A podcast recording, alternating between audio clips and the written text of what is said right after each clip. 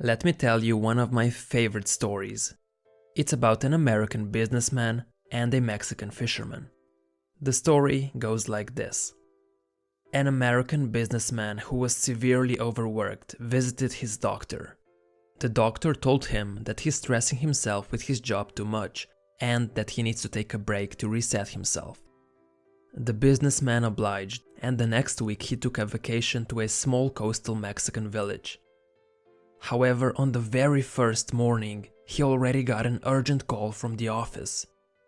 Because he was stressed out and unable to fall back asleep, the businessman walked out to the pier to clear his head. A small boat with just one fisherman had docked, and inside the boat were several large yellowfin tuna.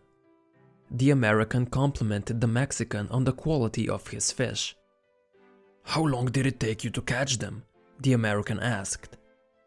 Only a little while, the Mexican replied in surprisingly good English. Why don't you stay out longer and catch more fish? asked the American. I have enough to support my family and give a few to friends, the Mexican said as he unloaded them into a basket. The American was visibly puzzled. But what do you do with the rest of your time? asked the American. The Mexican looked up and smiled. I sleep late, fish a little, play with my children, take a siesta with my wife, and stroll into the village every evening where I sip wine and play guitar with my amigos. I have a full and busy life, senor. The American laughed and stood tall. Sir, I am a Harvard MBA and I can help you. You should spend more time fishing and with the proceeds you would get from selling the fish, you could buy a bigger boat. In no time, you could buy several boats with the increased haul. Eventually, you would have a fleet of fishing boats. The American continued. Instead of selling your catch to a middleman, you would sell directly to the consumers, eventually opening up your own cannery. You would control the product, processing, and distribution. However, you would need to leave this small coastal fishing village, of course, and move to Mexico City. Then to Los Angeles, and eventually to New York City, where you could run your expanded enterprise with proper management. The Mexican fisherman asked, But senor, how long will all this take? To which the American replied, 15 to 20 years, 25 tops. But what then, senor?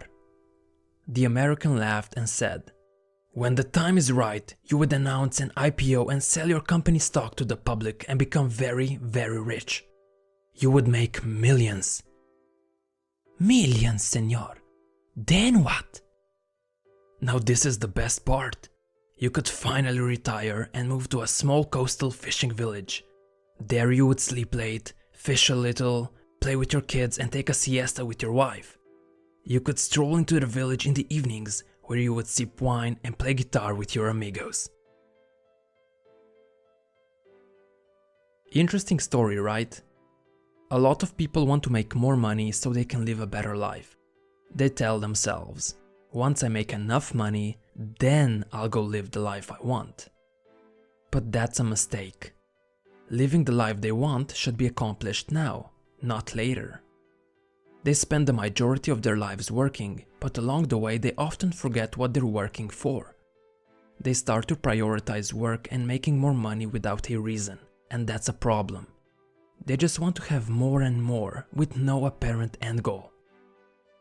The Mexican fisherman's story is here to remind you to take a step back and think about what you're actually working for and what you already have. Every so often you should reflect on and reevaluate your priorities.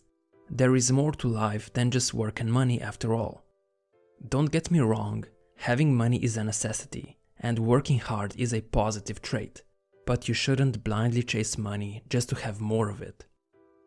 I think it's important to have a clear vision of what you're working towards, so that one day you're actually able to say, I have enough and I don't need more.